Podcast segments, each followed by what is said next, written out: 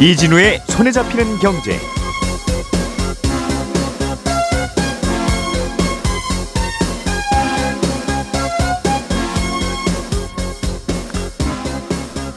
안녕하십니까 이진우입니다.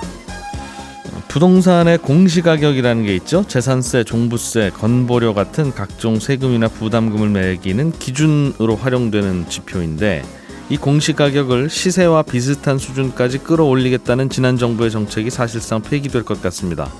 어, 현 정부가 공시 가격 현실화율을 2020년 수준으로 되돌리고 이 정책을 처음부터 재검토하기로 했습니다. 오늘은 이 얘기를 먼저 좀 들어보겠고요.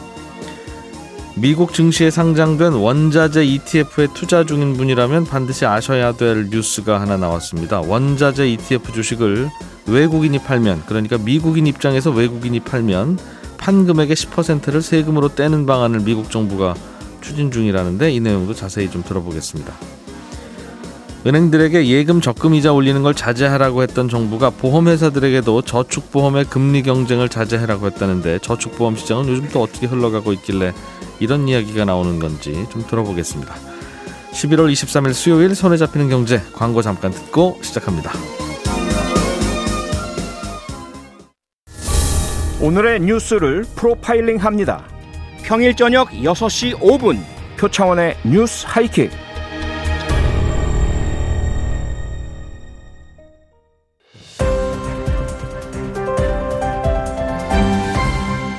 이진우의 손에 잡히는 경제. 예, 경제 뉴스들 정리해 보겠습니다. MBC 양효걸 기자, 한국경제신문 나수지 기자, 그리고 손에 잡히는 경제 박세훈 작가 이렇게 세 분과 함께합니다. 어서 오십시오. 네, 안녕하세요. 자, 양 기자님, 음, 네. 정부가 공시 가격 현실화율을 2020년 수준으로 되돌리겠다 발표를 한 모양이에요. 네. 일단 뭐 가격이 여러 가지가 있어서 좀 가격의 종류를 좀 살펴보면요. 우리가 이제 주택 시장에서 호가가 있고 실거래가가 있잖아요. 예. 그리고 공시 가격이 있습니다. 이 호가는 우리가 이제 부동산 가면은 어, 유리창에 붙어 있는 것들, 이 가격에 매물이 나와 있다. 예. 이 가격이면 팔겠다 하고 부르는 값이 이게 바로 호가고요. 음. 실거래가는 그 주택이 거래된 실제 거래된 가격을 실거래가라고 합니다. 요거 두 개는 뭐 그래도 좀 비슷하죠. 그렇죠. 음. 예. 공시 가격은 매년 정부가 조사해서 산정한 뒤에 이 널리 공표하는 가격을 공시 가격이라고 합니다. 음. 근데 가뜩이나 가격이 많아서 헷갈리는데 이 공시 가격은 왜 또 발표를 하냐 하실 수 있는데 이 처음에는 집값 땅값을 잡기 위해서 도입이 됐습니다. 그래요? 예, 1980년대 이제 도시화가 계속 진행이 되다 보니까 집값이 음. 폭등하고요. 그러다 보니까 1989년에 이제 공시 지가 형태로 도입이 된 건데 예. 이 앞서 말, 설명드린 호가가 막 뛰잖아요. 그러면 음. 정부가 딱 가격을 내놓으면서 야 거기 그렇게 비싼데 아니야. 우리가 계산해 보니까 아. 달라. 라고 공표해서 가격 상승을 억제하는 효과를 가지고 아, 있었습니다. 이 동네 땅값은 평당 얼마다 이거를 네. 그러니까 거래할 때 아니 공시 가격이 평당 4천 원밖에 안 하는데 무슨 6천 원 달라는 거예요. 이런 얘기를 좀 하고 사시라 네. 그런 취지였어요. 그래서 가격을 이제 붙잡아 두는 효과가 있었거든요. 그래서 음. 이 지금 공시 가격이 실거래가의 70%, 80% 선에 머무는 게 바로 이런 역사적인 맥락 때문입니다. 그래서 예. 아, 우리가 이제 공직자 재산 공개 때 보면은 어, 저 아파트가 저 가격밖에 안 해? 이런 의문이 드는 게 바로 음. 실거래가로 신고한 게 아니고요. 훨씬 낮은 공시 가격으로 신고를 했기 때문입니다. 아 공직자 재산 공개는 이 기준으로 하는군요. 어, 그 음. 본인이 선택할 수 있는데 대부분 아, 아무래도 공시 가격을 하게 되겠죠. 예. 근데 공시 가격이 여러 가지 또 세금의 기준이 되는데 특히 보유세 요즘 논란이 되고 있는 종부세 산정 기준이 됩니다. 그래서 음. 아, 지난 문재인 정부 당시에 부동산 시장 안정을 위해서 이 보유세를 무겁게 물리라고 시도를 했거든요. 예. 근데 그러다 보니까 이 공시 가격이 문제가 된 겁니다. 그래서 어, 실거래가는 자고 일어나면 뛰는데 한 7, 80% 수준 공시 가격을 놓고 세금을 매기려다 보니까 음. 세금을 내는 사람이 생각보다 적은 거죠. 그래서 아 이걸 좀 현실화해야 되겠구나 해서 나온 게 바로 공시 가격 현실화입니다. 음. 그러니까 5억짜리 집은 공시 가격도 5억, 10억짜리 집은 공시 가격도 10억 이 되도록 공시 가격을 끌어올리겠다는 정책이었던 것 같은데. 네, 맞습니다. 그래서 음. 이 현실과 너무 동떨어져 있는 공시 가격을 실거래가하고 맞춰서 이 집값이 오른 만큼 부동산 보유세, 종부세도 무거워질 수 있도록 하겠다. 이 취지인데요. 예. 그래서 지난 정부 때 이제 공동주택, 그러니까 아파트는 2030년까지, 단독주택은 2035년까지 공시 가격을 시세의 90%까지는 맞추겠다. 이렇게 음. 계획을 세웠었습니다. 예. 그런데 이런 와중에 부동산 상승장에서 집값이 어마어마하게 올랐죠. 음. 게다가 공시 가격까지 오르면서 종부세가 급증을 한 겁니다. 그러니까 이러다 보니까 다주택자 말고도 1주택자까지도 이 세금 부담이 커졌다는 불만들이 쏟아진 거거든요. 근데 올해 들어서 상황이 또 드라마틱하게 반전이 또 됐습니다. 음, 집값이 다시 떨어지면서 올려놨던 공시 가격은 그대로인데 실거래가는 그거보다 아래에서 형성되는 역전 현상. 네. 예. 그러니까 일부 지역에서는 집값 하락폭이 커지면서 이전에는 한참 여유가 있던 공시 가격보다 낮은 실거래가가 나오기 시작했거든요. 예. 근데 이제 공시 가격은 1년에 한 번씩 발표가 되기 때문에 경직적인 거고요. 그런데 종부세 계산은 또 올해 초에 발표된 공시 가격을 중심으로 산정하다 보니까 네. 집값은 떨어졌는데 종부세는 많이 나오는 이 약간 불합리한 상황에 처한 겁니다. 그래서 어, 올해 집과 땅을 가진 사람 중에 131만 명이 예. 이 종부세 고지서를 받아 들었거든요. 근데 이 중에 집으로 종부세 내는 사람이 122만 명 정도 되고요. 대부분이죠. 네, 그러니까 예. 100명 중에 8명이 종부세를 어, 집 가진 사람 100명 중에 한 8명이 아, 우리나라는 이제 거의 100명 중에 8명이 종부세 내는 겁니까? 네. 음, 예. 작년하고 비교해봐도 28만 9천 명이 늘었습니다. 그리고 납세 대상이 100만 명을 넘긴 것도 올해가 처음이고요. 그러니까 상황이 이렇다 보니까 이 집값은 전반적으로 하향이고 음. 종부세 대상과 세액은 크게 늘은 겁니다. 그러니까 예, 예. 어, 고지서 받아든 사람 입장에서는 아니 집값 떨어진 것도 속상한데 음. 이전에 높았던 가격 기준으로 세금을 산정한다고 하니까 이 조세 저항 얘기까지도 나오고 있는 거거든요. 그래서 올해 들어서 9월까지 이제 조세 심판원에 접수된 종부세 불복 심판 청구 건수가 음. 3,843건. 그러니까 전년보다 13배가 늘었습니다. 그러니까 그만큼 이 종부세 부과에 대해서 이 대상자들의 불만이 쌓여가고 있다. 이렇게 볼 수 있겠습니다. 그러니까 재산세를 매기는데 왜 내 집값보다 더 높은 가격을 기준으로 매기냐? 이건 좀 이상하지 않냐? 이제 그런 반론도 있을 수 있다는 거군요. 그렇습니다. 그래서 국토부가 어제 공청회를 열었는데요. 예. 이 자리에서 유선종 건국대학교 부동산학과 교수가 이 공시 가격 현실화율을 2020년 그러니까 한 2년 전 수준으로 낮출 것을 제안을 했습니다. 만약에 이게 반영이 된다고 하면은 내년에 공동주택 공시가 현실화율이 평균 69%거든요. 그러면 올해 71.5%보다도 내려갑니다. 그래서 어, 국토부가 원래는 한 2023년 정도면 이 정도 수준으로 올라와야 된다고 했던 목표치보다도 훨씬 낮은 수준입니다. 그래서 아, 사실상 이 문재인 정부에서 추진한 공시가격 현실화 로드맵이 폐기된 거 아니냐 이렇게 좀볼 수가 있고요. 어, 일각에서는 아니 세금을 매기면 세율을 조정하든가 그런 방식으로 해야지 세율 올리기는 저항이 또 심하니까 음. 그때그때 과표 산정 기준을 땜질식으로 바꾸는 게이 결국 한계 드러낸 거 아니냐 이렇게 지적을 하고 있습니다. 말씀하신 대로 원래 세금을 올릴 거면 세율을 건드렸어야 되는 건데 맞습니다. 그 네. 당시에 그렇게 바꾸기가 좀 빡빡하니까 네, 세금을 매기는 기준 가격인 공식 가격을 두 배씩 올리고 뭐 이런 식으로 하면 맞습니다. 네. 세금이 사실상 두 배가 되니 네, 이게 이제 조세 법률주의에 어긋나는 거 아니냐 하는 논란이 좀 있긴 했었죠. 맞습니다. 음. 다시 공식 가격은 좀 시세보다 꽤 낮은 수준까지 낮추겠다. 네, 맞습니다. 그래서 이제 약간 여유 폭을 계속해서 가져가겠다라는 겁니다. 그래 그래야 이제 반발도 덜할 거다 이거죠. 부동산 가격이 위에서 오르든 내리든 네, 어쨌든 그보다 낮은 가격으로 세금을 매기니까. 네, 나수지 기자님. 미국에 상장된 ETF 그러니까 네. 이건 펀드는 펀드인데 주식처럼 매일 사고 팔고 할 수 있는 펀드죠. 네, 그렇습니다. 음, 그런데 그 중에서는 ETF 중에는 원자재 ETF가 있어서 예를 들면 뭐 원유 ETF 그러면 원유 가격 오르면 이것도 똑같은 폭으로 오르고 내리고 네, 그렇습니다. 음, 그런 것들이 있었는데 세금을 갑자기 떼겠다고 그랬습니까? 미국 정부가? 네, 이 미국 국세청이 이제 내년부터는 어, 미국 입장에서 외국인이 미국에 상장한 원자재나 인프라 ETF에 투자할 때이 네. 안 내던 세금을 내도록 만들었는데요. 이 내야 되는 세금이 좀 전례 없이 많아서 미국 상장 원자재나 인프라 ETF에 투자하는 분들이 좀 깜짝 놀랄 만한 주목하셔야 되는 뉴스입니다. 얼마나 세금을 뗀다는 겁니까? 이 ETF 를 판 금액의 10%를 미국 국세청이 원천 징수해서 한국으로 보내겠다라는 건데요. 음, 보통은 투자 결과에 대해서 세금을 어, 부과를 할때 네. 손실이 안 나면 안 되고 음. 이익이 나면 거기서 이제 양도세를 내는 게 보통인데 예. 이건 그게 아니라 어, 판 금액 그러니까 100만 원어치 ETF가 90만 원이 됐을 때 판다고 해도 미국 국세청이 9만 원 세금을 떼어가겠다는 얘기입니다. 손실이 나도 세금 떼겠다. 그러니까 음. 사실상 외국인들은 미국 상장 원자재나 인프라 ETF는 투자하지 말라라는 이야기가 될 정도죠. 외국인만 그렇게 하겠다는 거죠? 네, 그렇습니다. 미국의 입장에서 볼 때 외국인. 네. 왜 이런 법을 만들었어요, 갑자기? 이 점이 이 점이 저도 취재를 하면서 참 답답한 부분이었는데요. 제가 어제 뭐 주요 증권사 해외 주식 매매 담당자, 뭐 국내 주요 ETF 운용사 거의 연락을 더 돌렸는데도 예. 왜 이렇게 바뀌었는지를 명쾌하게 설명해 주시는 분들이 없었습니다. 이게 더 답답한 음. 부분이 사실은 국내에 알려진 게 어제 뭐 기사를 통해서였는데 미국 국세청은 이미 지난해 12월에 관련된 내용을 국세청 홈페이지에 게시를 했다는 거거든요. 음. 그런데 1년 미리 예고한 거다. 네. 음. 그런데 1년 가까이 우리는 이 세금과 관련한 투자자들이 영향을 받을 수 있는 사안을 어, 예탁결제원이나 증권사들은 파악을 제대로 못하고 있었다는 그래서 음. 이 이유도 아직까지는 제대로 파악이 된 것이 없다는 것이 조금 답답한 부분인데요.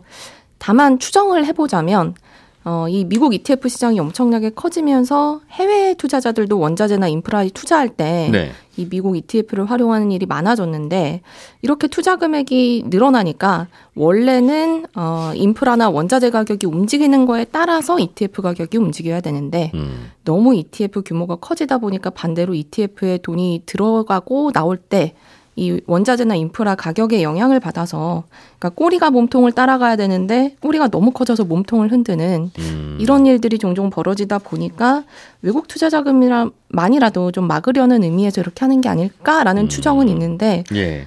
아, 네. 100% 납득이 가는 설명은 아니기는 합니다. 그 원래 금 ETF에 내가 가입하면 네. 내가 가입한 그 금액만큼 그 ETF 운용사는 내 돈 받아서 그만큼 금 실물을 사야죠. 금 선물을 사든가. 네. 그래야 이제 ETF가 금값 내 돈이 이제 금값과 비슷하게 움직일 테니까. 네, 그렇습니다. 그러면 무슨 결혼 반지가 필요해서 내지는 중앙은행이 금괴를 어, 외환 보유액으로 쌓아두려고가 아니라 그런 수요 때문에 갑자기 금값이 또 오르게 되는 거 아니겠습니까? 네, 네. 그걸 미국 정부는 걱정한 거다. 뭐 그런 추정인 거죠. 네, 라고 추정은 하고는 음. 있습니다만 이것이 직접적으로 미국 국세청이 이렇게 법안을 바꾼 이유인지는 음. 아직까지는 불명확합니다. 안 그래도 물가 많이 오르는데 왜 이렇게 기름값이 올라라고 했더니 한국인들, 중국인들, 뭐 일본인들 이런 친구들이 와서 원유 ETF를 ETF를 자꾸 사서. 사는 바람에 어. 원유 ETF 운용사가 자꾸 그만큼 선물을 더 사야 되고 그래서 올라가는 거다라고 보기에는 올 1년 됐다면서요 이렇게 한 지가 네, 이 음. 공표를 한 게 1년 전이고 어, 네. 적용은 내년 1월 1일부터입니다. 음 그러니 물가 걱정 때문에 이렇게 했나 하면 또 시기도 좀 안 맞는 것 같기도 하고 어쨌든 미국이 그렇게 뗀다니까 심지어는 천 원에 사서 500원에 파는 상황인데도 세금 50원을 뗀다는 거니까 네. 투자한 분들은 어떡합니까 이미 내 계좌에는 이거 담겨져 있는데 하는 분들은 네, 이게 좀 주의를 하셔야 되는데요. 어, 모든 원자재나 그 인프라 ETF가 다 해당되는 것은 아니고, 네 어, 이 좀 복잡하지만 PTP라고 하는 왜 우리도 리츠는 회사지만 부동산 어, 부동산을 담은 회사지만 주식시장에 상장해서 거래가 되잖아요. 예. 그러니까 이 PTP라는 거는 미국에서 어, 인프라나 음. 원자재를 담은 이런 회사들이 ETF로 상장되어 있는 경우, 그러니까 그 특정 ETF의 유형에 대해서만 이제 과세가 이런 식으로 된다는 건데 문제는 일반 투자자 입장에서 내가 가진 원자재나 인프라 ETF가 그건지 아닌지 알 수가 없습니다. 그래서 200개 종목을 하나하나 조금 어, 살펴보시는 게 필요한데요. 예. 그래서 국내에서 가장 많이 투자한 상품을 뭐 대표적으로 예를 들어 드리면 이런 게 음. 있습니다. 천연가스 하루 수익률 뭐 곱빼기로 따라가는 상품. 예. 어, 이 상품도 이제 내년부터는 세금 내야 되고 원유, 음. 밀, 금 가격 따라가는 ETF들도 포함돼 있는데 예. 이게 어쨌든 겉으로 볼 때는 알 수가 없어서 혹시 내가 투자한 종목 포함돼 있는지 궁금하신 분들은 제가 이 송경제 홈- 공부방 홈페이지에서 확인하시면 됩니다. 아, 손경제 공부방 홈페이지가 있어요? 네, 그렇습니다. 저희 내용을 텍스트로 어. 잘 간추려서 피디님이 올려주십니다. 아, 손에 잡히는 경제 홈페이지에 찾아오면 아, 매일매일 이런 보충 자료도 줍니까 이제? 예, 그렇습니다. 준지 꽤 됐습니다. 그렇군요. 진행자가 진행이 서투니까 이런 걸로 이제 좀 보충해 보고자 하는. 그건 아니고요.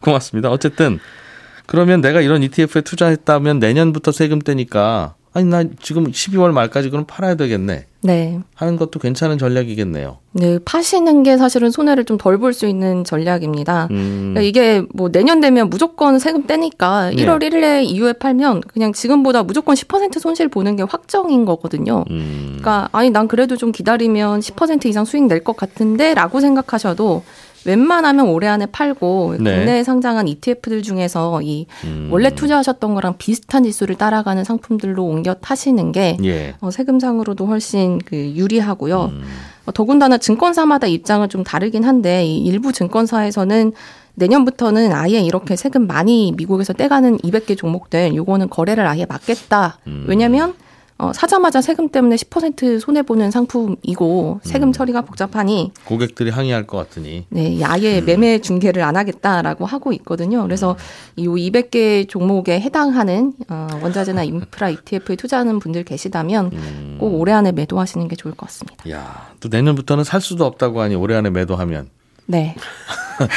야, 그냥 이 10% 세금 낼 거 생각하고 갖고 있자. 음, 어, 손해 보고 팔면 소, 10% 떼니까 손해지만 네. 계속 갖고 있다가 예를 들면 뭐 1,000원에 샀는데 1,500원이 됐어요. 어, 그러면 1,500원에 팔면 150원은 세금으로 미국 정부가 그렇죠. 떼가는데 어차피 1,000원에 사서 1,500원이 됐으면 한국 정부한테 한 20% 세금 내야 됐었던 거잖아요.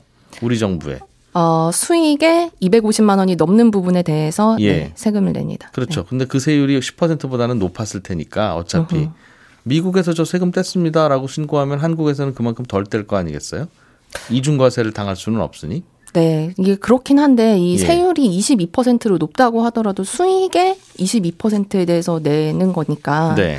뭐 수, 어, 전체 매도 금액의 10%인 것보다는 금액으로 계산하면 좀 금액이 낮을 수는 아, 있습니다. 그럴, 그럴 수도 있겠군요. 네네 세율은 더 높지만 이게 음. 어떤 거에 대해서 어, 세금을 떼느냐가 다르기 때문에 주식 투자 참 힘드네요. 주식 가격 맞추는 것도 힘들어 죽겠는데 세금 계산까지 이렇게 아무튼 갑작스럽게. 음.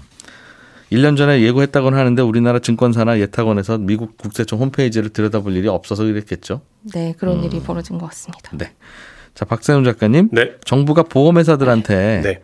저축성 보험 금리도 좀 그만 올리세요라는 얘기를 했다고요? 그렇습니다. 금리 오르니까 저축보험의 금리, 그러니까 보험 가입자가 받을 수 있는 수익률도 올라가고 있는데 예. 요새 가장 높은 수익률 주는 곳은 한 5.8% 정도 줍니다. 대부분 5% 중반을 넘고요. 예. 저희가 지난 9월 방송에서 저축보험 금리가 거의 거의 4%까지 올랐다 이런 소식을 잠깐 전한 적이 있는데 두 달 만에 대략 1.5% 포인트 넘게 오는 거니까 음. 아주 빠르게 오르고 있는 거죠. 이, 이 요즘에 저축보험에 가입하면 앞으로 평생 동안 5.8 주는 건 아니고 네. 어, 그때 그때 금리가 바뀌죠. 금리가 변동이긴 한데요. 음. 요새 팔고 있는 것들은 5년 만기로 해가지고 확정 이자를 주긴 합니다.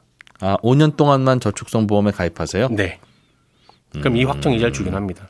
근데 이건 시중금리가 올랐으니까 저축성 보험도 올라야 그쪽으로 돈도 갈 거 아니겠습니까? 보험회사 입장에서는. 그렇습니다. 보험회사 금리 이렇게 올리는 몇 가지 이유가 있는데 네. 내년부터 회계 기준이 좀 달라지는 게 있거든요. 그러니까 보험회사가 지금보다 현금을 좀 쌓아둬야 되는 문제도 있고요. 예. 10년 전에 세금 혜택 많이 주는 상품을 팔았었는데 그거 이제 고객들이 해지하겠다고 하니까 음. 환급해줘야 되고 그럼 또 현금 필요하고요. 말씀하신 것처럼 보험사들은 은행하고도 이자 경쟁을 해야 되는데 예. 이 저축보험은 매월 일정액을 넣거나 한 번에 돈을 넣을 수 있다는 점에서는 은행 적금 예금하고 같은데 음. 하나 다른 게 있다면 소비자가 넣은 돈의 총액을 기준으로 이자- 이자를 주는 게 아니라요. 예. 넣은 돈에서 한 5%에서 10% 안팎의 수수료를 떼고 음. 거기서 이자를 매기기 때문에 실질적인 수익률은 보험사가 제시하는 것보다는 낮습니다. 그럼 천만 원을 맡겼으면 천만 원에 5.8을 주는 게 아니라 그렇습니다. 한 100만 원은 이거는 보험회사가 수수료를 떼고 네. 그래야 월급도 주고 하니까 그렇습니다. 900만 원에 5.8 정도를 음, 준다. 그렇습니다. 그래서 수수료를 떼고 난 후에 실질적인 수익률이 은행 이자보다 높아야 고객을 모을 수가 있거든요. 예. 근데 요즘 은행들이 예금 적금 이자 계속 올리고 있잖아요. 음. 은행에서 이자 많이 주니까 저축보험 신규 가입자도 줄고 음. 이 저축보험은 가입하고 나서 15일 이내에는 아무 문제 없이 해지가 가능하니까 예. 가입했다가 해지하고 은행으로 넘어가는 수요도 늘고 있거든요. 음. 그러니 이래저래 보험사 입장에서는 저축보험의 수익률, 그러니까 금리를 올릴 수밖에 없는 그런 상황인 겁니다. 음. 근데 이제 또 정부 입장에서 볼 때는 예. 올리는 건 뭐 이해는 가는데 지금이야 시중금리 올라가고 하니까 보험사도 이제 돈 받아서 투자해서 굴리고 그거 돌려주는 거거든요. 예. 근데 지금은 고금리니까 약속한 수익률을 맞춰줄 수는 있어요. 음. 근데 지금 같은 고금리 상황이 계속될 거라는 보장은 없잖아요. 그렇죠. 언젠가는 금리가 또 내려가는 상황이 올 텐데 음. 그러면 보험회사가 돈 굴려서 고객들의 수익률 맞춰주기가 어려운 시점이 오긴 옵니다. 음. 그럼 보험회사가 손해를 볼 텐데 100원, 200원 손해 보는 것도 아니고 손해가 크게 나면 네. 고객 돈 못 돌려줄 가능성 커지니까 미리미리 브레이크 좀 밟아라 라고 정부가 얘기를 한 거고요. 그렇군요. 5년만 이렇게 준다는 거죠 보험회사의 약속은. 요새 나오는 건 5년 만기입니다. 대부분이 그렇고. 그래서 잘 보셔야 되는 게 뭐냐면 이 저축보험의 장점은 한 10년 정도 부었을 때 그때 이제 은행 적금 이자보다 조금 더 높게 나오거든요. 그리고 예. 10년 부어야 비과세가 됩니다. 음. 요 장점이 있는데 5년 만기로 하게 되면 사실은 수익률이 은행 적금 이자보다 낮을 수도 있고요. 예. 비과세 혜택도 못 받기 때문에 가입하실 때는 요거 유의해서 잘 가입하셔야. 되는데 아마도 보험회사는 손해는 안 볼 거예요. 이렇게 받으면 5년짜리 회사채, 한전채 이런 거 사가지고 딱 묶어 놓을 거라고요. 그렇죠. 이제 그거는 보험회사는 걱정 안 해도 되는데 정부에서 보기에는 아니 한전채를 누 당신이 또 산려 그러면 수- 수요 맞 수요 맞춰주는 게 괜찮을 것 같긴 한데 음. 아무튼 또 그런 논란이 좀 있는 모양이군요. 그렇습니다. 어, 내일은 한국은행의 기준금리 결정 회의가 열리니까 이건 내일 좀 전해드리겠습니다. 네.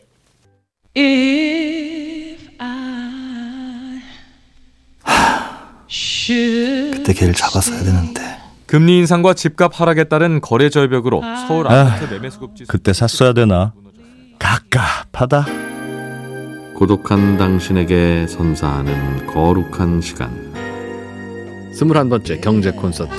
Should Have PP 경제 이야기. 12월 24일 낮 2시. 김현우, 한승찬, 이진우 전격 출연. 신청은 11월 28일부터 손경제 홈페이지에서 일주일 동안 딱 한 분씩만 신청 받습니다.